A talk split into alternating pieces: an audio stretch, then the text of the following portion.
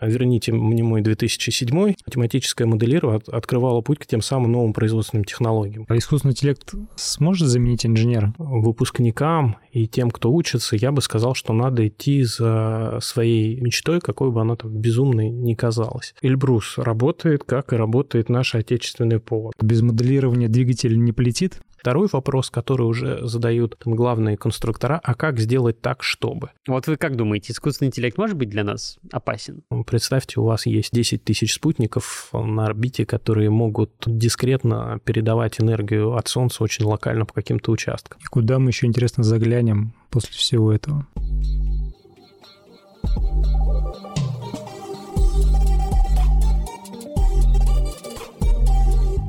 Всем привет, с вами Инженерный подкаст. Сегодня мы продолжаем наш совместный с госкорпорацией Росатом спецпроект «Математическим путем». Меня зовут Никаноров Александр, в качестве соведущего с нами Дмитрий Фомичев, директор по математическому моделированию госкорпорации Росатом, советник министра цифрового развития связи и массовой коммуникации РФ и амбассадор сообщества по математическому моделированию. Тема нашего сегодняшнего выпуска – искусственный интеллект и его влияние на моделирование. И поможет нам разобраться в этой злободневной теме французов Максим, кандидат технических наук, директор НИИ энергетического машиностроения МГТУ имени Баумана. Давай уточню. Ты выпускник МГТУ имени Баумана кафедры ракетные двигатели. Да, все верно. Супер. Как ты выбирал, куда поступать? Ты уже тогда думал о математическом моделировании или оно как-то в твоей жизни появилось позже? Я просто, например, э, ракетный двигатель возьму, вот как будто бы сразу так математическое моделирование не читается здесь.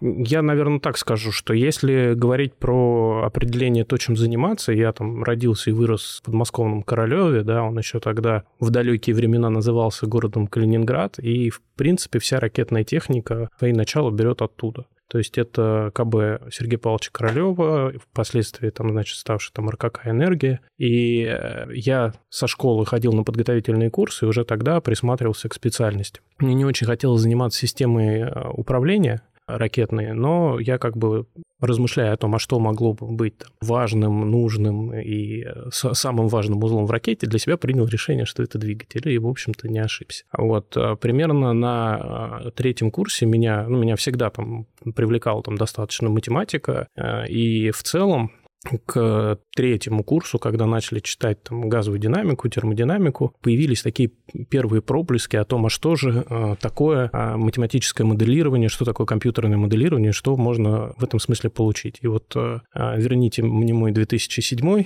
вот в 2007 году я впервые, значит, попал на свою работу по специальности. Это был Институт проблем механики имени Ишлинского на юго-западе Москвы находится, и попал в лабораторию радиационной газовой динамики академика Суржиков ее тогда возглавлял. И там начался мой путь к математическому моделированию. Если говорить про сращивания специальности и математического моделирования, то здесь речь шла о том, что для классического проектирования и разработки двигателей, так же как и классической разработки и проектирования атомных станций, математическое моделирование открывало путь к тем самым новым производственным технологиям, где можно было расчеты и глубину и там знания, понимание процессов поднять на качественно новый уровень. Но, повторюсь, это было уже более 15 лет тому назад, и тогда это выглядело как нечто такое совершенно космическое. Раньше Королев Назывался? Да, но это был закрытый город со всеми там интересными особенностями. Прикольно. Два Калининграда. Два Калининграда. После университета ты долго работал в ЦАМ имени Баранова, правильно?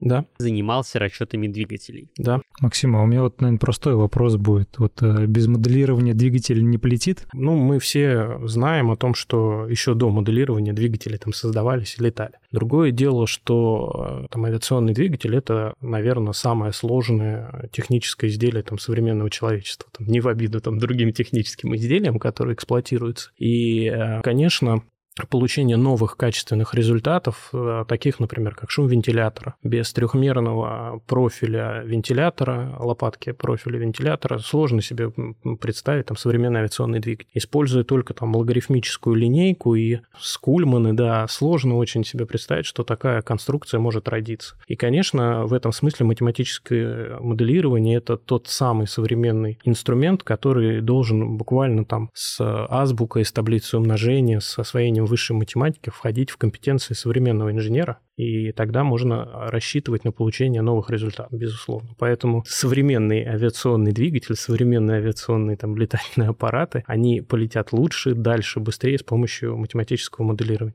Круто. А вот э, про современные технологии, если продолжать. Вот современный двигатель должен моделироваться современными инструментами. И как ты считаешь, насколько российская микроэлектроника способна создать современный процессор? Вот мы знаем, что ты вот в рамках своей деятельности в Бауманке с коллегами создал программно-аппаратный комплекс на процессоре Эльбрус. Что это за зверь такой? И он тоже работает? Эльбрус работает, как и работает наш отечественный ПО. Другое дело, что надо отдавать себе отчет о том, что что, что происходит в реальности. Да? Когда развивались там высокотехнологичные мировые корпорации, мы а, рассчитывали на то, что мы всегда и везде все сможем купить. Поэтому, когда мы подошли к задаче создания там, мощного, высокопроизводительного программно-аппаратного комплекса там, в условиях габаритных ограничений, в условиях там, максимум производительности, мы изначально решили эту задачу на иностранном железе. Но потом получили, э, так сказать, э, направление, вектор, в котором надо было э, сделать все то же самое, но на отечественном железе, и мы добились результатов. Буквально за год нам удалось собрать программно-аппаратный комплекс, где мы осуществили и аппаратную отработку, и программную отработку, и все это работает, позволяет также решать там современные вычислительные задачи, современные задачи искусственного интеллекта, вот, и так далее, так далее, так далее. То есть, в принципе,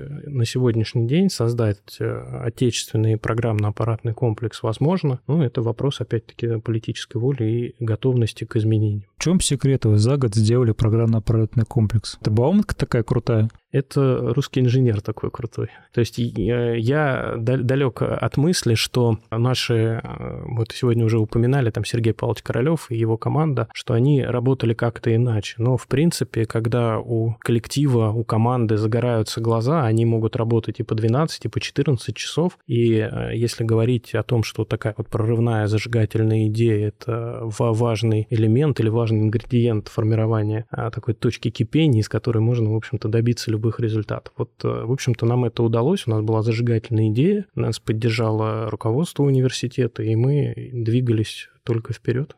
А вот я, насколько я знаю, это программный оперативный комплекс, чтобы закончить эту тему, да, значит, с паком. А, он носит название «Капля».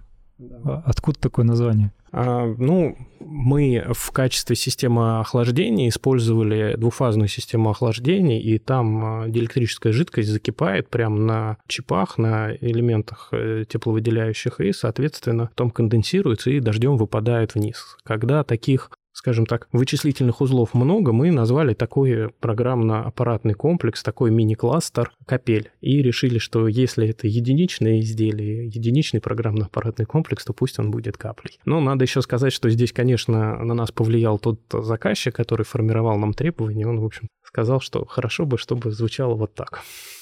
Вам подсказали. Ну, само название нет, а направление мысли, да.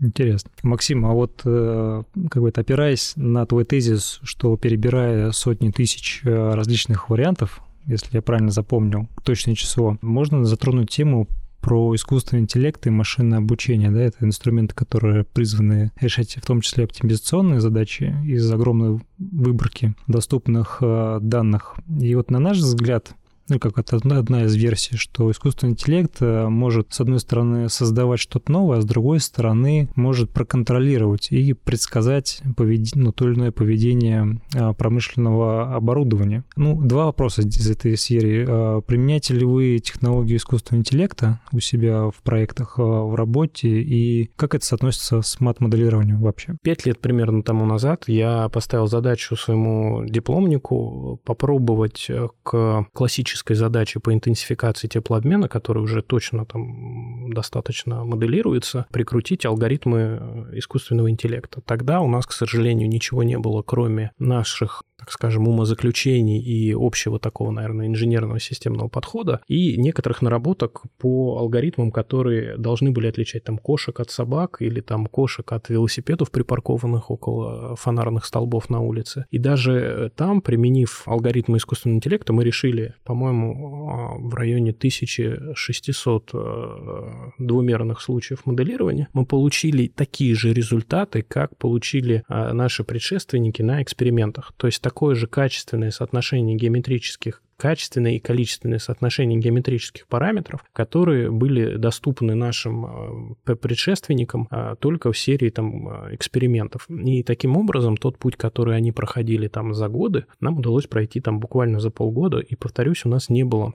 алгоритма итогового, который бы позволял работать именно с теми физическими картинами, которые у нас получаются в результате компьютерного моделирования. А тот подход, который недавно, и вот в той самой программе Гиперкуб, которую я тебе э, сбрасывал, вот, там уже на основании 30 тысяч э, моделирования, 30 э, случаев моделирования обтекания примитивов получена нейросеть, хотя обычная там UNET-сеть, но она позволяет в режиме реального времени получать результаты за секунду секунду, и мы даже проводили такой тест, если взять и посадить там современного расчетчика и дать ему возможность там обсчитать двумерную картинку, у него уйдет до часу времени. Здесь результаты получаются в течение секунды. Для а, меня, ну или так, скажем так, для того сообщества, да, любителей а, компьютерного моделирования есть, а, мы все очень ждем приход третьей эпохи.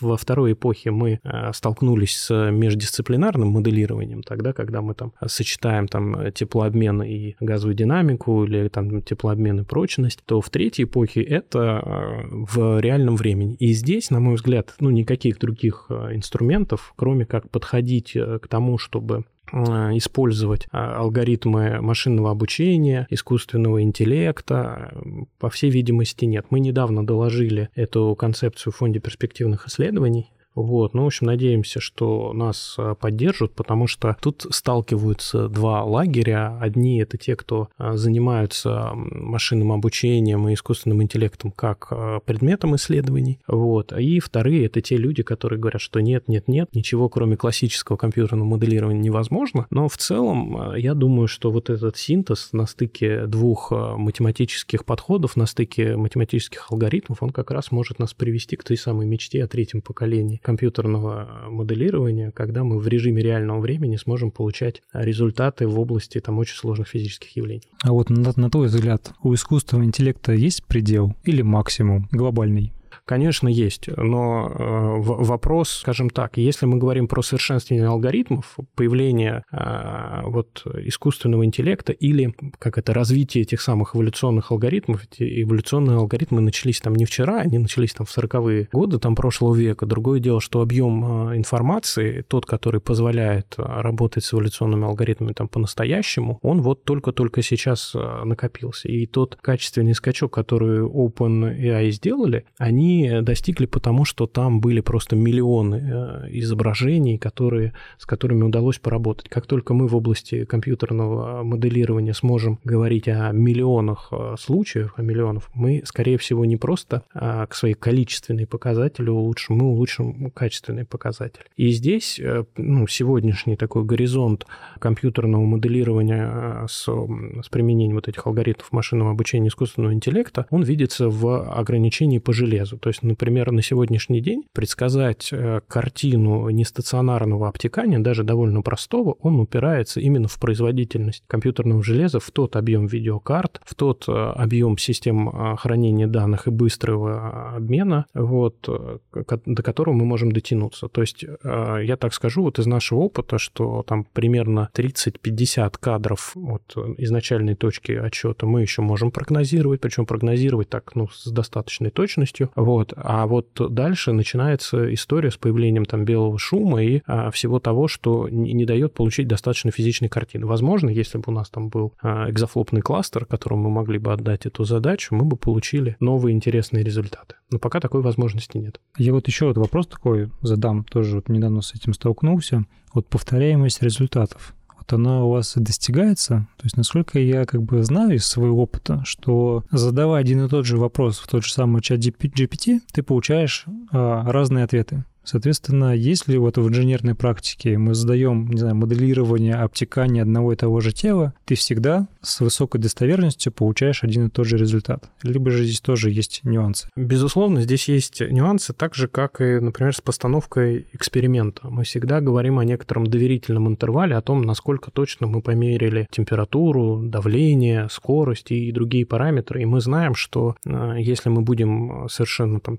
также там входные условия организовывать, мы получим несколько отличающиеся результаты. Вопрос в доверительном вот этом интервале, которому мы сами готовы довериться с точки зрения представления результатов. И когда мы представляем результаты компьютерного моделирования и результаты экспериментов, мы всегда э, стараемся оперировать диапазонами параметров, а не конкретной величиной, ну просто потому, что это правильнее, просто потому, что точность датчиков разная, так же, как и подход к Э, инструменту, которым пользуется инженер-исследователь. Но здесь, конечно, надо говорить о том, чтобы эти диапазоны пересекались. Вы упомянули третья эпоха?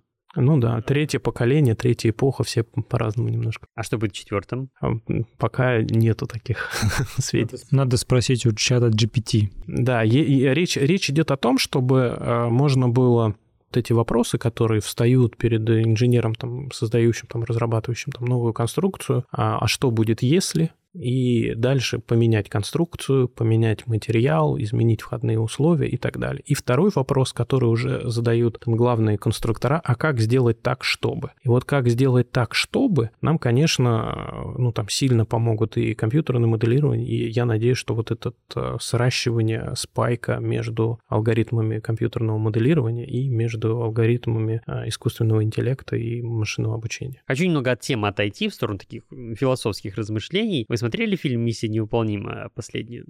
Нет, не посмотрел, еще не успел. Там главный злодей — искусственный интеллект. The world is changing. Truth is vanishing. War is coming.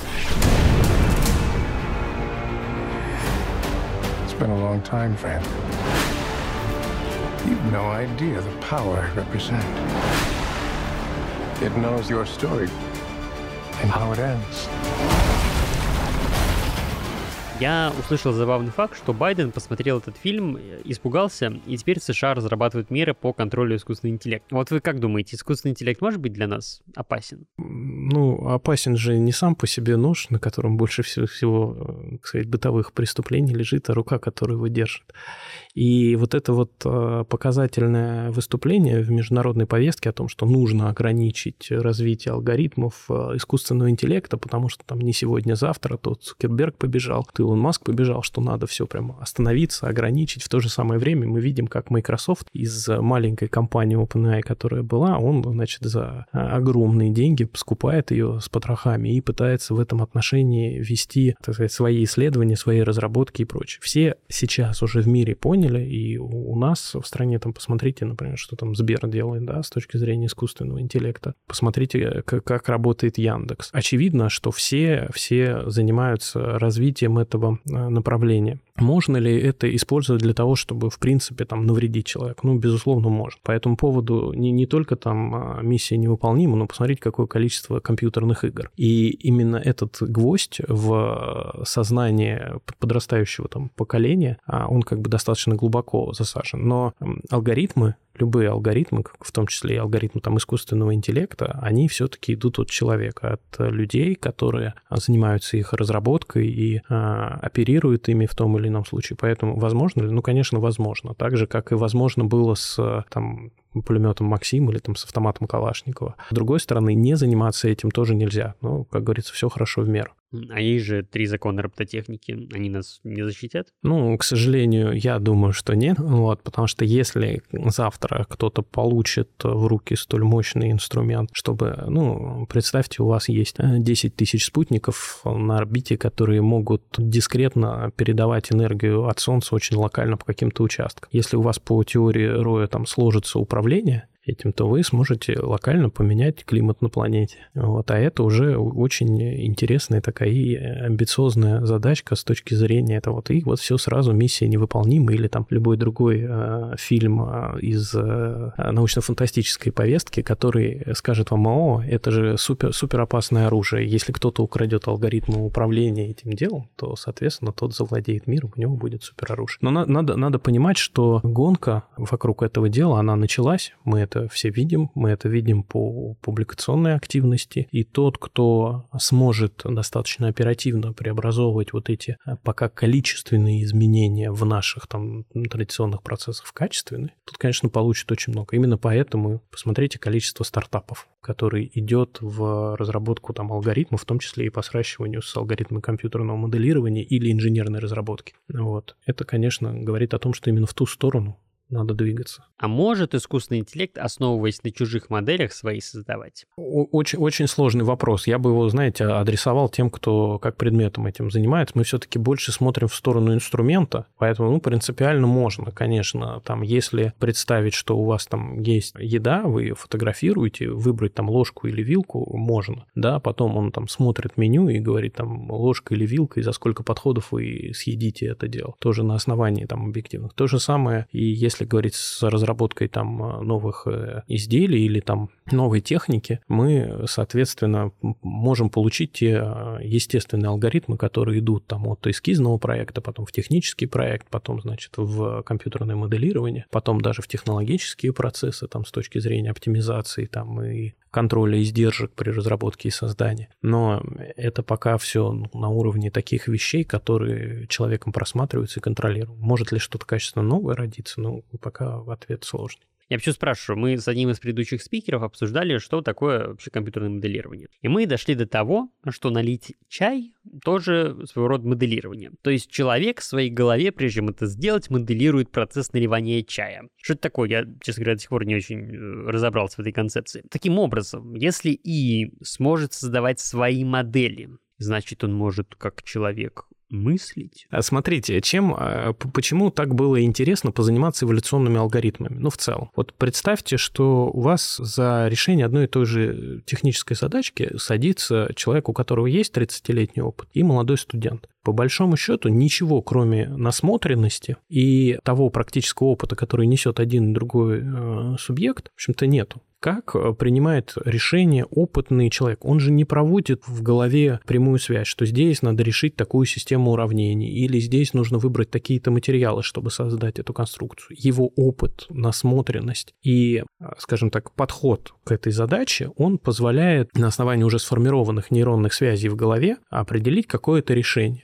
такое, которое будет соответствовать данной задаче или наиболее близко будет к решению данной задачи. У молодого человека таких нейронных связей в голове нету. Поэтому, когда мы говорим о том, что вот эти нейросетевые алгоритмы, мы пытаемся перевести тот там многолетний опыт, который есть у людей, в логику, в плоскость машин и в плоскость алгоритмов. Поэтому я бы сказал, что вот таким вот образом а, можно порассуждать и добиться о том, а что такое моделирование, а что такое подход к решению задач. Вот если завтра нас а, где-то соберут и скажут, что а теперь мы создаем новый тип а, там атомного реактора или там новый тип ракеты, который будет вот решать такую задачу. Мы, соответственно, соберемся всей своими системными мозгами начнем думать и будем прижиматься к какому-то решению. Вот опыт, он как раз ложится в плоскость машины, плоскость э, стандартизованных там утилитарных алгоритмов, и там можно рассчитывать на получение какого-то решения. Ну, опыт это хорошо, а никакой творческой составляющей здесь нет, которую только человек может воплотить. Вот э, об, об этом и речь. Может ли э, сегодня чат GPT писать стихотворение?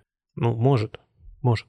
А можно я продолжу вопрос? А может ли искусственный интеллект э, сам создавать расчетные модели и проверять их? за человек? На основании имеющейся выборки или поставить эксперимент самому, чтобы проверить достоверность моделей? А, на основании выборки, наверное. Ну вот э, я думаю, что на основании той выборки или той информации, которая подгружена, неважно там куда, в интернет или еще куда-то, скорее всего, писать уравнение он может. У нас есть такой опыт, где мы брали критериальное уравнение, обычное из теплообмена критериальное уравнения и предлагали алгоритму самому подобрать коэффициенты в эти критериальные уравнения. Это фактически то, что делал раньше экспериментатор. То есть есть подход, есть эксперимент, есть результаты эксперимента. Здесь все повторяется то же самое, и коэффициенты он подбирает, и, соответственно, сам дает доверительный интервал на то, насколько это критериальное уравнение соответствует тому набору данных, которые из компьютерного моделирования у них есть. Поэтому в эту сторону, конечно, можно. Мы можем с вами загрузить картинку, будь то с высокоскоростной камеры, чтобы получить там, дорожку Кармана за э, цилиндром, или э, мы, соответственно, можем представить такие же результаты компьютерного моделирования. Для него э, алгоритмы — это входные данные, и он соответствующим образом с ними поработает, поэтому, да, он сможет построить там валидность модели. Кстати говоря, один из подходов, такой довольно интересным, тоже по миру занимаются, это решение дифференциальных уравнений с помощью искусственного интеллекта. В чем там интерес?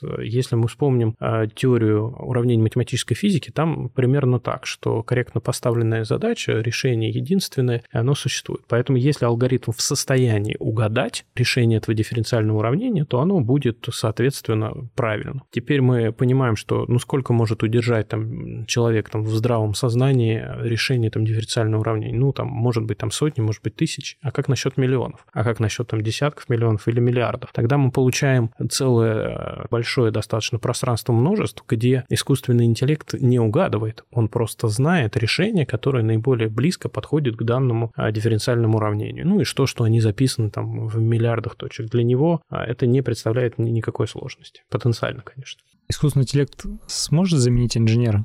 Я думаю, инженера, который творец, он не сможет заменить. Так же, как композитора, который э, творит, не сможет заменить. Понятно, что можно разложить по гармоникам, так же, как и по а, системам, а, и по подходам. Здесь используют логарифмическую линейку, а здесь Кульман, здесь еще что-то. Но вот э, с точки зрения того, как достаточно там элегантно э, решить там простую, вернее, достаточно сложную физическую или инженерную задачку простыми способами, я думаю, здесь искусственный интеллект справится еще очень и очень не скоро. Традиционный вопрос для наших спикеров. Что лично для тебя математическое моделирование? Эм, я бы сказал так, что, ну, я, давайте так, я, наверное, расширю немножко этот термин, потому что э, было понятие математическое моделирование, мы прошли с Дмитрием путь, когда это было физико-математическое моделирование, компьютерное моделирование. Сейчас, наверное, вот именно термин компьютерное моделирование говорить э, правильнее всего. Хотя мы уже вот с Дмитрием имеем некоторые приложения на телефоне, которые, в принципе, позволяют там в режиме реального времени. Это какие, интересно? У меня такого нет. Есть, есть. Гиперкуб я тебе направлял. У меня на телефоне гиперкуб. Да, да, у тебя на телефоне есть гиперкуб, который позволяет проводить э, моделирование в режиме реального времени. Математическое моделирование, на мой взгляд, имеет э, таких э, две важных стороны. С одной стороны, это, конечно, навык и инструмент современного инженера, которым он должен уметь пользоваться как калькулятором. То есть вне зависимости от того, какой это будет программный продукт, современному инженеру там несложно это освоить там, через полгода, а может быть даже и быстрее. Я, кстати, думаю, надо попробовать это сделать для школьников, чтобы они к своим выпускным экзаменам представляли что-то из области э, расчетов современных э, компьютерных пакетах программных. Вот. Хорошо, что они нас не слышат. Хорошо, что они нас не слышат, да. Ну и с другой стороны, это, конечно, элемент творчества, потому что вся та школа компьютерного моделирования, которая там была положена там, в середине 80-х, 70-х годах прошлого века, это довольно сложное, детерминированное решение э, дифференциальных э, там, законов сохранения там, в газовой динамике, в прочности, там, в теплообмене. И когда мы эту рутинные эти задачи отдали на э, откуп компьютерам, тем самым надежным алгоритмом, которые сейчас уже в большинстве случаев заложены, мы, конечно, подарили то самое творчество, о котором я говорил. Поэтому сегодня у новых разработчиков есть возможность перебирать просто там сотнями, если не тысячами вариантов конструкции, получать картины обтекания. Вот. Ну и нам уже известны случаи, когда это все становится э, виртуальной средой, где с помощью э, виртуального шлема можно прям находиться внутри того же двигателя или внутри атомного реактора. Вот. И, соответственно, заглянуть туда, куда там еще там лет 20 назад заглянуть было совершенно невозможно. Куда мы еще, интересно, заглянем после всего этого. Интересно, да. Е- есть и такое моделирование. Ну что ж, я думаю, на этом можем заканчивать наш сегодняшний выпуск. Спасибо большое, что пришли к нам в гости. Было очень интересно. Спасибо. А я хочу напомнить нашим слушателям, что вы можете послушать нас на всех подкаст-платформах. Обязательно ставьте сердечки нам на Яндекс Музыке, так вы подпишитесь на наш подкаст и не пропустите новые выпуски. Обязательно пишите нам комментарии в Apple Podcast и, конечно же, подписывайтесь на наше сообщество ВКонтакте, где мы также публикуем все актуальные новости из мира науки. И, конечно же, подписывайтесь на сообщество цифрового Росатома. Всем пока, до новых встреч!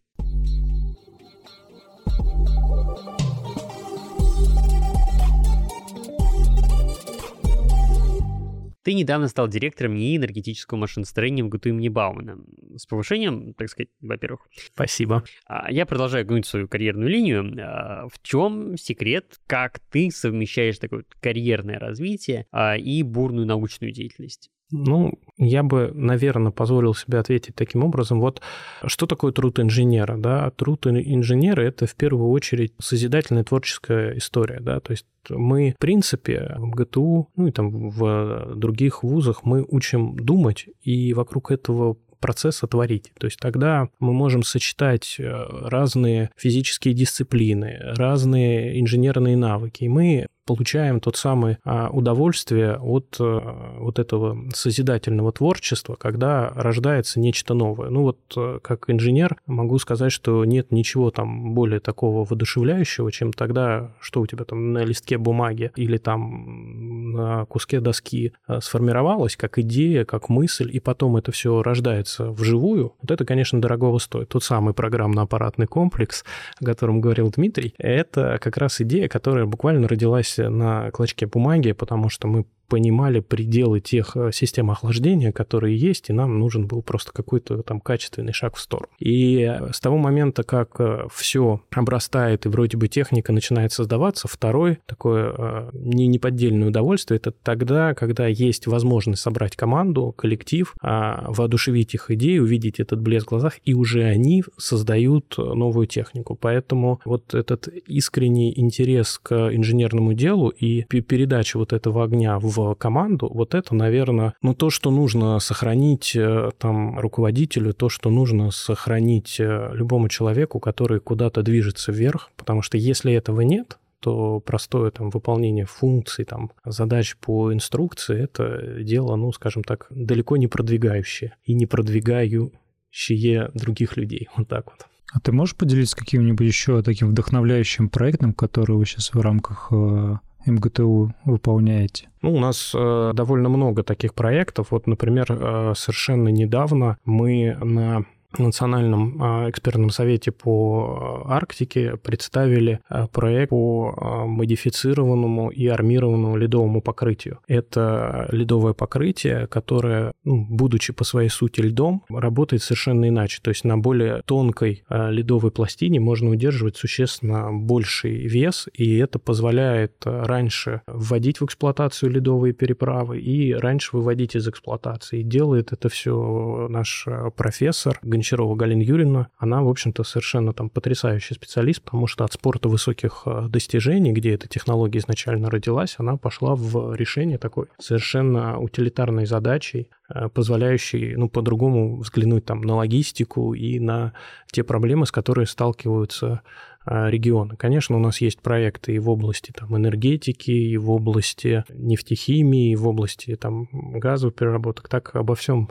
сходу не расскажешь. Вот можно про, про этот проект, который ты вот рассказал? Я правильно понимаю, что это армирование льдины, чтобы на ней дольше ездить? Да. Рыбакам, например. Ну, это не только рыбаки, это, например, плавучая платформа, которая что-то добывает. Если происходит обрушение этих ледовых покрытий, то теряют, как правило, всю платформу. Здесь здесь армирование позволит эту платформу не потерять в море-океане на один раз. Взлетно-посадочная полоса, которая принимает самолеты, сегодня технологии это такие огромные плиты металлические, которые укладываются, и когда проходит там один-два сезона, надо все делать по новой, потому что грунт в теплое время года размягчается, все это уходит внутрь, и чтобы снова посадить самолет, надо начинать по новой. Совершенно очевидно, что используя вот эту технологию, можно по сезону этот а, взлетно-посадочную полосу аэродрома заливать, спать и, соответственно, в следующем сезоне повторять эту операцию, не думать, как возить эти многотонные грузы, укладывать там и так далее. Круто. Стараемся.